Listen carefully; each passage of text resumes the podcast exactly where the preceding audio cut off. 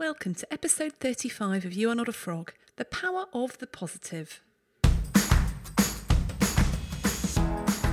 Welcome to You Are Not a Frog, the podcast for GPs, doctors, and other busy professionals in high stress jobs. Even before the coronavirus crisis, many of us were feeling stressed and one crisis away from not coping. We felt like frogs in boiling water, overwhelmed and exhausted. But this has crept up on us slowly, so we hardly noticed the extra long days becoming the norm. And let's face it, frogs generally only have two choices stay and be boiled alive, or jump out of the pan and leave.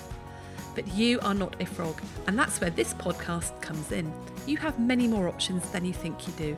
It is possible to be master of your own destiny and to craft your life so that you can thrive even in the most difficult of circumstances. I'm your host, Dr. Rachel Morris, GP, turned executive coach, and specialist in resilience at work. I work with doctors and other organisations all over the country to help professionals and their teams beat stress and take control of their work. I'll be talking to friends, colleagues, and experts, all who have an interesting take on this, so that together we can take back control to survive and thrive in our work and lives. Are you constantly stressed and thinking about work? Does your laptop come with you on holiday? Your to do list have permanent residence in your brain, and your worry about how to handle the latest crisis wake you up in the small hours. Then it's time to get your life back, and that's exactly what our brand new online course will help you do. It's a 60 minute reset for healthcare professionals to shift your mindset so you can set boundaries and limits around your work without the endless guilt that you've not done enough. It's just £27 and you can get instant access now when you go to shapestoolkit.com slash get your life back. So, in this episode of the podcast, I'm talking to Dr. Ami Sen Mukherjee. She's a GP and she has a special interest in well-being and is actually doing a master's in positive psychology. Now, we talk about the importance of thinking in a positive manner and staying positive. Now, we're not talking about blindly saying to ourselves that everything's going to be fine. You know, that sort of positive thinking that's just really banal and really doesn't achieve anything. What we're talking about is actually focusing on the things that genuinely are going well, the gen- things that genuinely are okay. And we know that this is really good for our brains because whatever we focus on, we notice more then in our environment. And there are little things that we can do to increase this positivity in our lives. And it does start to rewire our brain. So I thought this would be quite interesting uh, for you guys to listen to and here's the episode. So it's really brilliant to have with me on the podcast today Dr. Amrita Sen Mukherjee. Now, Ami's a portfolio GP. She's got a special interest in occupational medicine and positive psychology and well-being. She's a next generation le- GP leader. She's also an educator at, at King's. She's also the RCGP First Five Wellbeing Lead. And for those of you who, who don't know what First Five are, the First Five is the, the term we use for GPs who are in their first five years after qualifying. And not only that, Ami, but you're mum to two small kids, so you're now also being home educator. Is that right? Yes, that's right. A role that I wouldn't say that I'm enjoying so much, but that I'm taking on with both hands and trying my best at. So, oh gosh, I prefer teaching adults. Let me say that. yeah. And how old are your kids? They're six and three. Right. So you're probably not getting a minute to yourself at home, I'm thinking. No, unfortunately not. My husband has quite long working hours as well. So we're both doing this split shift system where we're both managing childcare, managing our working lives, and unfortunately working a little bit late in the evenings, which we're hoping won't carry on for too much longer. So I got Ami on the podcast because I really wanted to talk to her about some of the sort of positive psychology things that we've been discussing together recently. And I find positive psychology really, really fascinating and use quite a lot of the stuff, particularly from Martin Seligman during my Shapes course. And we were chatting the other day, weren't we, about well-being. And I said, Oh, actually, I really want to get you on the podcast because there's some really useful stuff. Because at the moment we're in the right in the middle of the coronavirus crisis and it's affecting everyone. We did a Faculty Medical Leadership and Management webinar on wellbeing a couple of days ago. So we'll put that link in the show notes if you want to have a bit more of a deep dive into well-being but i thought actually there was some really useful stuff that came out of that and came out of some of our discussions so i mean first of all you know how are you keeping well during the coronavirus crisis of being stuck at home yeah so It's been really interesting because all the usual things that I do have had to be shelved and I've had to think of new ways of keeping well, as it were. I do a lot of work from home. And so I've had three very lovely people invade my personal space and my professional space. And I've had to relegate myself to new working environments. And that's been quite a, an accommodation, shall we say. I'm very lucky to have a garden. So I try to spend some time in my garden, even just 10 minutes a day, just breathing in the fresh air. And I try to minimize my phone time to be honest and minimize my time looking at the news i definitely like to keep up to date with the news and keep up to date with medical protocols and things like that but i limit the amount of screen time i have and the amount of interaction i have because i think that's a healthy way for me personally to try to focus and recalibrate essentially and try to give myself some time for my own well-being because I can find that I do get a little bit overwhelmed with things if I'm constantly bombarded with new information and having that coupled with invasion of my own space and my work environment has been a little bit of a new concept to handle shall we say yeah, it's a bit of a double whammy, isn't it? We were talking in the webinar on Monday about the vortex of busyness and how when you get extra busy, you give up, you stop doing those things that fill you up, that give you energy, that make life worth living, and it just all becomes about about the work. The problem is, it's not only are most of us a lot more busy than usual, but also we can't do those things. We can't get out and do my thing is circuit training with with a bunch of friends. I can't do that at the moment, and I can't go out for coffee, and I'm really, really missing that. Yeah, absolutely. And that human connection is really, really important to keep. And I'm certainly missing that as well. Um, I love to see my sister all the time, and I just can't see her at all. And even just small things like calling my friends and being able to have a five minute catch up with them, I'm just not finding time in the day to do that. So I'm personally really, really missing that connection with friends and family. So I'm trying to think of ways that I can build that back into my time. And I think it's really important to be real about the things that we are missing so that we can be mindful about how to build them back into our lives and make sure that we place importance on them as well. So, sort of intuitively, we know that well-being being mentally as fit and as healthy as you can and physically as fit as healthy as you can we know that that's important but from a, a positive psychology perspective why is it so important yeah, it's really interesting because there are so many different theories that propose why positive psychology is so important. And if we take it back a step, actually thinking about the concept of well-being, there are so many concepts of well-being and why well-being is important to us. And you're talking about physical activity and connection with people. And yes, we all know that that's important and it makes us feel good and we get the positive benefits of that. But why do we do that? You know why do we get those benefits? And it's quite easy to think so before i started studying all of this it's quite easy for people to think that there isn't much science behind well-being but actually there is so much research into the phenomena of well-being. And as such because there is so much research there are so many different theories of well-being and so many different concepts of what makes well-being and why it's important to us. So it could be a physical state it could be academic achievement it could be physical achievement if you're an athlete it could be goal directed behaviors it could be so many different things. Martin seligman talks about the pleasant life he talks about the meaningful life. There are so many different concepts but actually if we think about another concept proposed by barbara fredrickson about positive emotions actually the concept of positivity and having positive emotions builds on positivity and not just in a linear fashion but in a circular and spherical fashion as well. And so that builds on many many different parts of our lives. And so by inviting positive activities a positive frame of mind what we're doing is is we're encouraging the neuroplasticity of our brain to think in different ways to make new connections. And in doing so we naturally become more positive and we try to subconsciously then move away from the negative bias that we more naturally feel and just become more positive in our own mindsets, therefore developing a more healthy way of being, which is why positivity and uh, positive psychology can be so important for us at this specific time when we're going through such huge seismic changes. So I think some people would say, why is positivity important? Surely it's better to be negative, to be a bit pessimistic, you know, because that will protect us if we always think the worst, if you always prepare for the worst, then surely we'll survive long, we'll, we'll do better. Yes, that's a really interesting thought as well.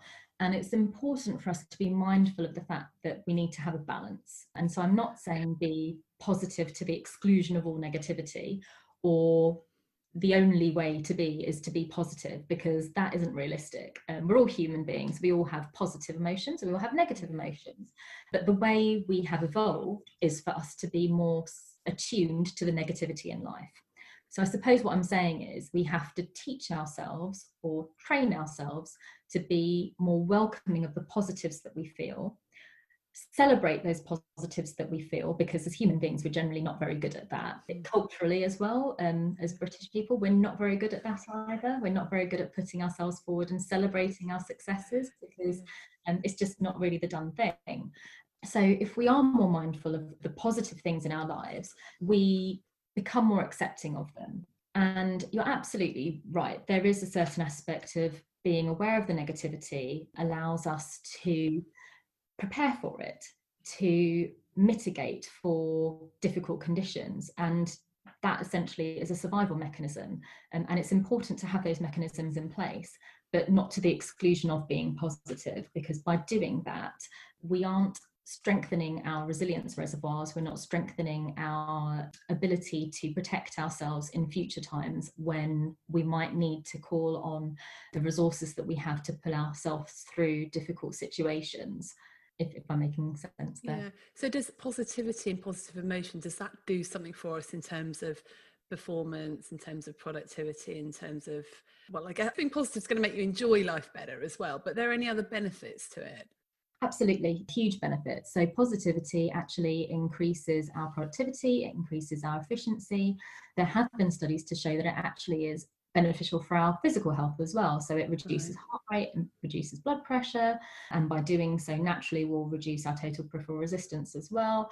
It improves our serotonin levels in our brain. It improves our dopamine levels as well, which naturally increase the energy that we have, which naturally increases our motivation. And therefore, we've become more productive in our behaviors and we have more goal directed behaviors as well. So the things that we are actually carrying out become more meaningful as well. So we're not just willy nilly carrying out tasks, we're actually carrying out tasks with a more focused mindset. But another aspect as well of positivity is that it actually strengthens what we call the, the creative aspect of our minds as well. And it allows our mind to develop a growth mindset and allows us to thrive as well. And that thriving and flourishing behavior is really, really important in times of hardship because that sense of creativity, that sense of thriving, allows us to pull on the resources that we've used in the past when we've had difficult situations. And we can see people doing that now in this current predicament that we are facing globally and locally as well. So being positive is not all about sort of skipping around the room like Bambi going, isn't life brilliant? It's a bit deeper than that. And actually it's doubly important when things are really hard. Absolutely. It is really, really important to embrace the positive but also acknowledge and embrace the negative as well. So I've spoken about it before about making sure that we have meaningful balance in life and not ignoring the reality of what we're facing. And so it's being accepting of our emotions, acknowledging our emotions, and then being able to deal with our emotions. Because only by acknowledging our emotions can we accept them, can we act on them in a meaningful way and exactly what you said it's not all about just skipping around in a bambi type way and you know looking at all the larger dark because actually for quite a lot of people there isn't much of that at the moment. And so this may not resonate with a lot of people but it's about finding the positives in really small things as well. So for a lot of our healthcare colleagues out there it might be something as simple as having a hot meal. It might be something as simple as being able to lie in your bed at night and knowing that you've done a really good job for a few patients that you've seen that day. It might be feeling the sheets against your skin and feeling the warmth of your bed. It might be being able to come home and saying hi to your family or seeing your family across a virtual interface. It's making sure that you are mindful of the positives that you have in your life and acknowledging them and being grateful for them. So, being mindful, so noticing them for a start, being grateful and i guess one way to be grateful which we talked about was to keep a gratitude journal just keeping you know list of a few things every day are there any other ways to increase one's positivity in life Yes, there, there are lots of ways. So we've spoken about the gratitude diary. Yeah. There's another positive psychology intervention called Three Best Things. Yeah. If you were to Google that, you'd be able to find the exact way of conducting that. But essentially, mm-hmm. That is, is, is not writing an essay or not writing prose because at this time, time is limited, but actually just writing bullet points of, you know, three things that happened in your day that been nice, you know, which could be a stranger waved at me, that made me feel valued or having a hot cup of tea felt nice against my lips or you know just being mindful of all these small things that, that are giving us joy at this moment Another really great and positive psychology intervention, which has been shown to have great influence and impact on increasing positive emotions and gratitude specifically, and also meaning in life, which is something Martin Seligman talked about, is something called the Meaningful Photos Positive Psychology Intervention. And that is if you were to use your camera on the phone, because everybody has smartphones now, or using an automated phone, you know, if you were to have one, and actually taking photos of things that means something to you. And I understand that in this particular time, that might be really hard because the things that probably mean a lot to you at the moment, you don't have access to. But you could think about maybe when you're parked up in your car, if you see a bird, or if you were to see a cloud formation, or if you're lucky to, enough to have a garden, the sunrise, or something like that. So, taking photos of things that mean something to you um, at time one. And then at some point later in time, looking at those photos and reflecting on why those were meaningful to you. Going back to those photos, those same photos, about a week later, and reflecting on those photos again. So, not taking too many photos, probably about nine to 12 photos, but going back to those same photos about a week later and reflecting on those photos again and really thinking about the meaning behind those photos and why those photos were so important to you has actually been shown to improve mood. It's been shown to improve people's understanding of their value in life, their understanding of their identity, and therefore that's had direct influence on gratitude and people's meaning in life as well. So that might be something that people might want mm. to partake in if they're looking for different things to do. Yeah, that's interesting. I love the idea of meaning because I think meaning is, is such a powerful motivational factor, isn't it? And I know that in Daniel Pink's book Drive, which is a brilliant book, by the way, guys, if you, you want to uh, read a really good book about motivation, then Drive is one to read. It talks about, you know, we need to have autonomy, we need to have mastery. So we need to be good at what we do or feel that we're getting towards mastery, but actually we also need meaning and purpose in our lives. And I just wonder if recently, well, before the coronavirus crisis, I think I was talking to a lot of doctors, coaching some people, meeting people at courses, and they were finding that perhaps the meaning had slid out of things a little bit for them. I don't know if you'd had that experience with doctors. I have, yes. I've had quite a lot of doctors talk to me about their difficulties with autonomy in their careers. And that's quite often um, seen during training because when you're in the training route, you're told where your job is you're told where you have to either whether you have to relocate somewhere or whether you have to go to different hospitals. Quite often people are separated from their families.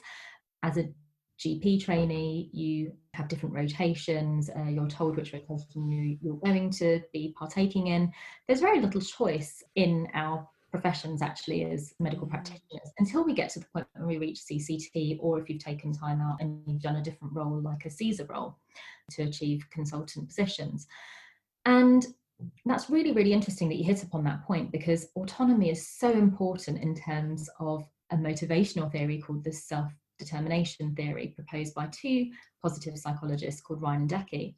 And what autonomy shows is that actually, if people are actually masters of their own destiny, if they have that ability to choose the direction of their, their intrinsic motivation increases because the actions that they're partaking in align with their identity, they align with their values, they align with their purpose.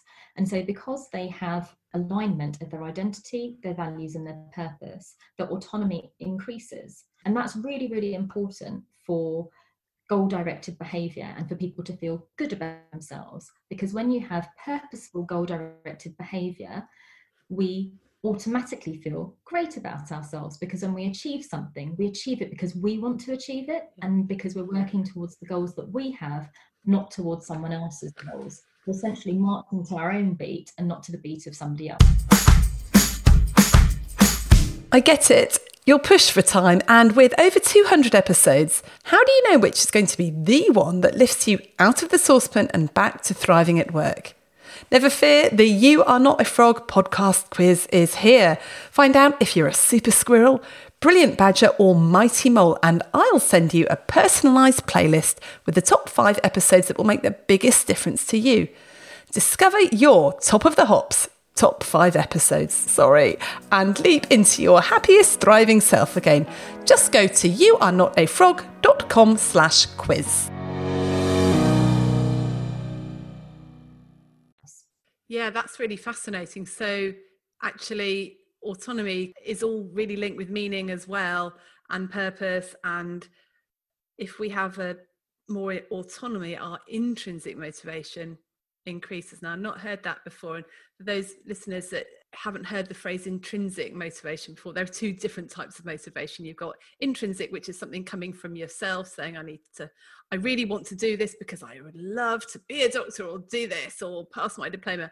Extrinsic motivation is me bribing my children saying if you do 20 minutes of clarinet practice tonight i'll give you a cream egg. So that's extrinsic motivation and it's a lot lot weaker than intrinsic motivation. So anything that can increase intrinsic motivation is really important. But autonomy yeah. it's difficult right? And i think with the covid crisis lots of us are getting much less autonomy than we had. So how can we increase our feeling of autonomy even when we actually have less of it is that possible? Yeah. Well, that, that's a really interesting question, Rachel, because I think already pre COVID, doctors were having difficulty with their autonomy anyway. Yeah, that's very true. And the way in which we could increase our autonomy is in our personal lives.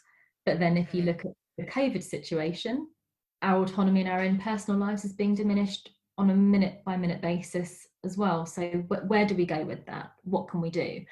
We have to limit our consideration of the factors that we can control. And I think understanding and being accepting of the things that we can now control is one step in the right direction to accepting that our autonomy is changing. And this isn't forever. This isn't going to be, hopefully, for the rest of our lives, but it's for the short term. And if we change our mindset in the short term, it will hopefully be really beneficial to us. So if people like to go to the gym or you you mentioned that you like to go circuit training okay you can't do that with your friends anymore but you might be able to do something on zoom with them. Or you might be able to have a chat with them in the evenings instead so swapping one activity for another. Um, so i think just trying to manage the things that we really want to do with things that we can do would be a really good way of shifting our understanding of the present sense of autonomy yeah, I think that's a really important point. In fact, I am. I'm doing Zoom circuits every morning because my lovely trainer is streaming it to us all. And okay. actually, I think we have, I always sort of joke that doctors in particular have control issues, that we take far too much control over things we shouldn't do. And we don't take enough control over things that we should do. So I think we feel incredibly responsible for all our patients and society and probably all our friends and our family and stuff when actually we have far less control over our patients' health than we think we do. I mean, with you know, healthcare can only affect the what 15% of the determinants of health. You know, it's a very small amount.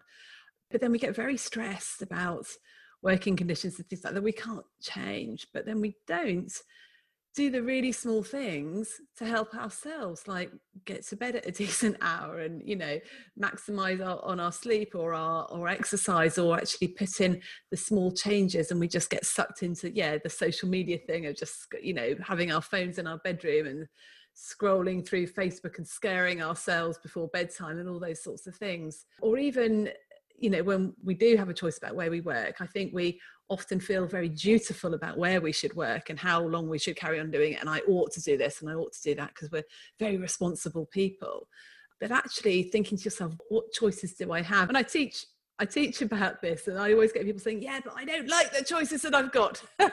That's the problem. But actually, you know, that's where acceptance comes in. Actually, you might not like the choices that you've got. You always do have a choice. And I guess, yeah, we're at home at the moment. We're stuck. We can't do much but go out to work. And I guess we can't really change where we're working at the moment and what we're expected of us. There is still quite a lot of choice about that, about how you are when you're at work, what your mindset is, who you interact with, how you interact with your team, how kind you are to other people. I know all those sorts of things. Yeah, I think there's a certain element of choice. You're right, but people are being pushed to the limits at the moment mm. um, in mm. their working environments and the external factors surrounding PPE, surrounding the numbers coming through the doors, surrounding patient morbidity yeah. is very, very difficult at the moment. And I think that is influencing behaviour in a way that it ha- has always influenced behavior, but I think it's influencing behavior in a way that it hasn't done before to the extreme. So everything's been heightened essentially. Yeah. And I think these types of things like looking after our well-being is so important at times like this because yes, this is a difficult situation now, but unfortunately it will get more difficult in in weeks to come. And so if we can put the safeguards in at this moment in time, actually we're protecting ourselves. So it's almost like a prophylactic measure if we want to think about it in medical terms. And it's really, really important to think about it in, in that way. There are other parts of the self determination theory as well, which I think are really key to doctor well-being and why we might be seeing the struggles that doctors are going through at this moment in time too but autonomy is certainly one of them yeah so what else do you think is really important for sort of understanding this a little bit more sure so one of the key factors i think is that generally speaking as doctors we're competent individuals we're intelligent individuals we're well educated individuals. Mm-hmm. and this current crisis has really pushed us out of our comfort zone. It's pushed us into an area of no man's land. It's pushed us into an area where we're having to reframe our learning reframe the narrative was norm. And it's not something where we can look to our seniors or look to our more experienced colleagues around the world and say, hey, how did you manage this? Yeah. Everybody's learning at the same time. And although that's a great situation to be in because you know that you're not the only one in that boat, it's also a really nerve wracking situation as well. Yeah, it's really uncomfortable. Because it's uncomfortable, absolutely. Because as medics, we're used to, oh, if I don't know that, I'll just go and ask someone else because someone else knows that. You know, I've got my skill set, but that other colleague of mine has got their skill set but we're finding at the moment that everybody's in the same position where no one has exactly the right skill set. And that's no criticism it's just it's, it's just this is so new. And how do you deal with this no, novel virus?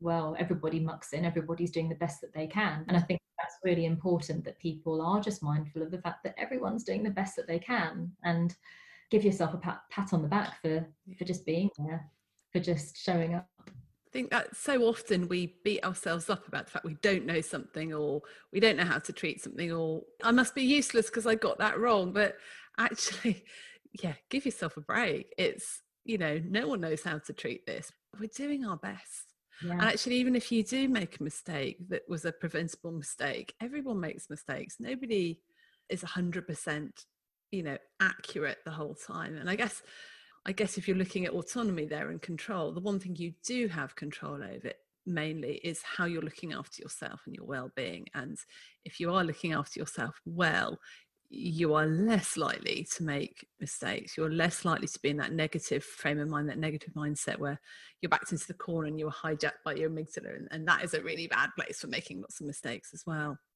So I mm-hmm. think it's finding that choice that choice in what we do have choices about which when it feels limited there always are some things and focusing on that rather than what you what we can't control you mm. know what the government's doing if there's enough ppe what what the policies are which is can be really stressful. So how else can the self-determination theory help us to actually overcome all this? Does it give any pointers or suggestions? Well i would say with regarding to competence just acknowledging that everyone else in your team is in the same position and so talking to people that bonding and that connectiveness of, of actually talking to people will really really help you through this time it will make you feel less uncertain about your own incompetency and because actually knowing that others are in the same boat as you shows you that you don't have to be alone you're not in it alone. You, you won't be going home at night ruminating and thinking because rumination is dangerous. And knowing that you've shared your thoughts with your team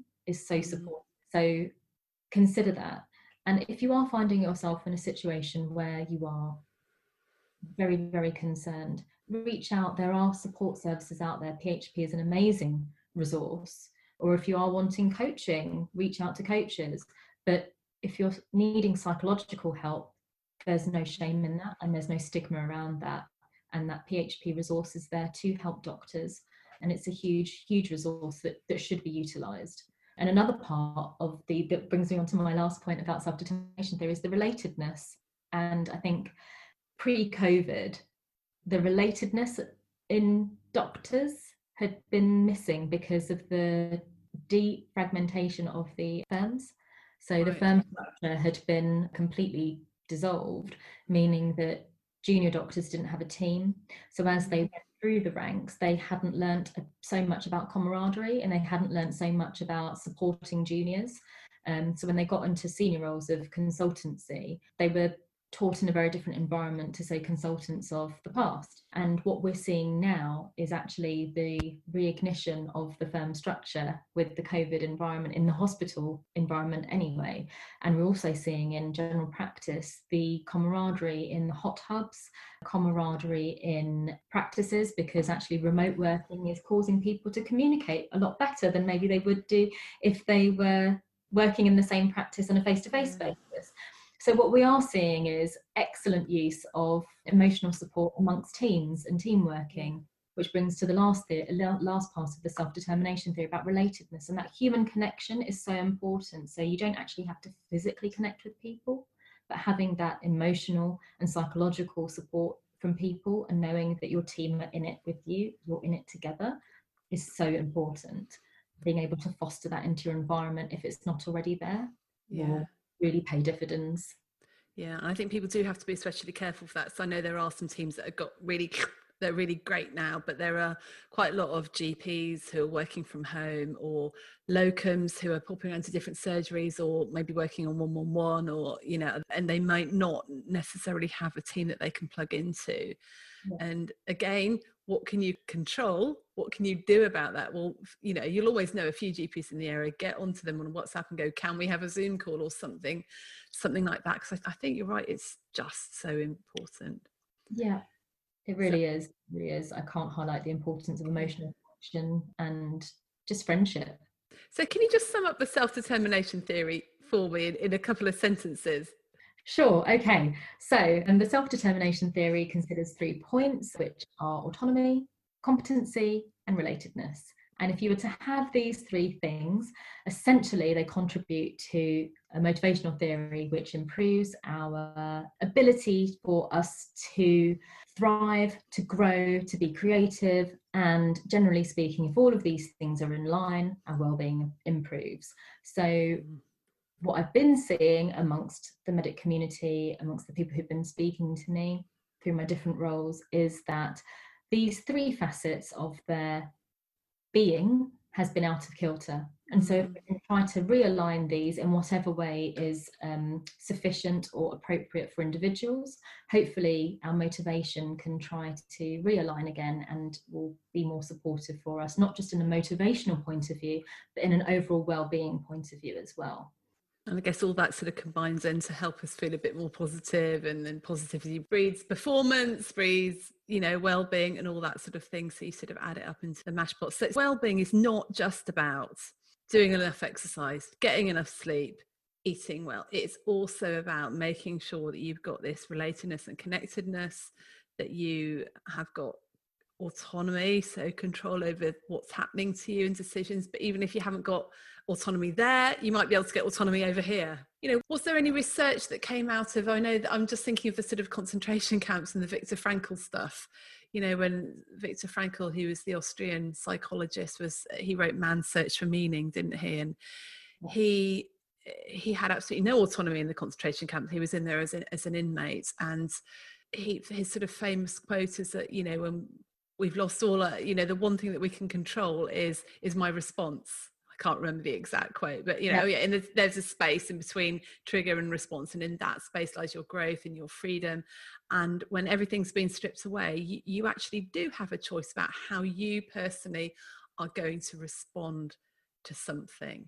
Yeah, I know exactly the quote you're thinking of, and I just it's on the tip of my tongue. Yeah, yeah. Uh, I can see it in my mind's eye. Sorry. Yeah, yeah. no, it's fine. It's, it's in between trigger and response. There's a space, and that in that space is your growth and your freedom.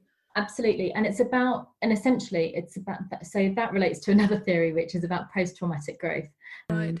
So essentially, it's about so connecting to, to what I was talking about earlier, not ignoring the negatives, yeah. not dismissing the negatives, acknowledging the negatives, acknowledging the impact that they have on you, acknowledging the emotion that you're feeling, acknowledging what that does to your behavior, and trying to make that into purposeful behavior, but also acknowledging the positives that there are in your life. Mm. There may not be many, you know, the ratio might be one to 10, positive to negative, but being mindful of those positives and concentrating on that positive because if you allow yourself to concentrate on the positive, as well as acknowledging the negative, you will notice that the positivity does breed positivity. The positivity does allow you to soften the blows of the negativity, mm. if, if that makes sense. Yeah. And so, so again, it's not about dismissing the emotions that you're feeling. It's not about dismissing the significant hardship that we are all going through but it's about trying to encompass in a very small way, if at all, the positives that there are in our lives, because there will be a few. And if we are mindful of those, hopefully that seedling can be planted and that can grow into a great tree. As they say, the acorn has all the DNA, all the information that it needs to grow into a big oak tree. So mm-hmm. even one positive act, one positive thought has all that it needs to grow into lots and lots of positivity in our mind. So if, if we use that analogy, we, we can see how it can develop. Yeah. So Ami, if you had three tips for people to take away that they could try and do tomorrow, what would they be? So my tip would be to try to think of the things that you can control and not worry too much about the things that you can't control. Try to ensure that if you are feeling out of your depths with any professional circumstance, you are sharing that with your colleagues, with your mentor, with your peers, with your seniors. And if you feel that you can't share it with anybody at work, please contact support services that are out there. There are national support services out there, and please talk to people who you feel you can trust. And the third thing would be to ensure that you're having some social contact with people, whether that be on Zoom, Skype, WhatsApp, just calling people, writing a letter, however that is, whatever you choose, whatever fits mm. for you, whatever you think is the right thing for you. Just mm. please allow yourself to have some social contact with people. Great. And I think having listened to you, I think my tips that I'm taking away for this is firstly, plan your positivity. Because it's you just going, I must be more positive. Ah, that doesn't really help. But actually, if you work it, just think about what's going to work for you. I love those ideas of taking meaningful photos. And I, I did that a few years ago. I just started to keep a gratitude journal, but, but through photos instead. So I'm going to plan to do that. And I think you need to be um, strategic if you're a team leader about how you can help relatedness within within your own team. And i think even just having like a five minute team check-in once or twice a day either by zoom or just in the department where you are could be really important. And that's for well-being not not just about processes but think about like how you are. So we'll in the show notes i'll put a link to some resources the team well-being covid toolkit that you can download and there's a whole sheet about how you do a five minute team check-in because there's four key questions to ask there and i think my third one is just don't neglect the basic stuff. You know, right now, get some sleep, get some exercise, eat well, you know, all those basic things that, that aren't rocket science that sometimes we just ignore. And don't forget that you're not superhuman as a doctor, as a frontline worker. And we're, we're in it for the long haul, really. It's, it's not really a sprint, it is a marathon. And I keep trying to remind people of that. So it's just really being strategic about those things. So, Ami, if people wanted to get in touch with you, how would they do that? Sure. So you can get in touch with me on Twitter at your wellbeing doctor. That's DR, not the word doctor. Um, and I have a website which is www.yourwellbeing.doctor. That is D O C T O R.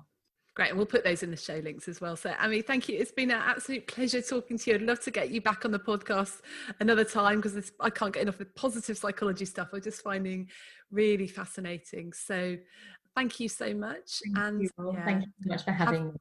You're welcome, and have a great Easter weekend. You too. Have a lovely evening. Take care. Bye. Bye. Thanks for listening. If you've enjoyed this episode, then please share it with your friends and colleagues. Please subscribe to my You Are Not a Frog email list and subscribe to the podcast. And if you have enjoyed it, then please leave me a rating wherever you listen to your podcasts. So keep well, everyone. You're doing a great job. You got this.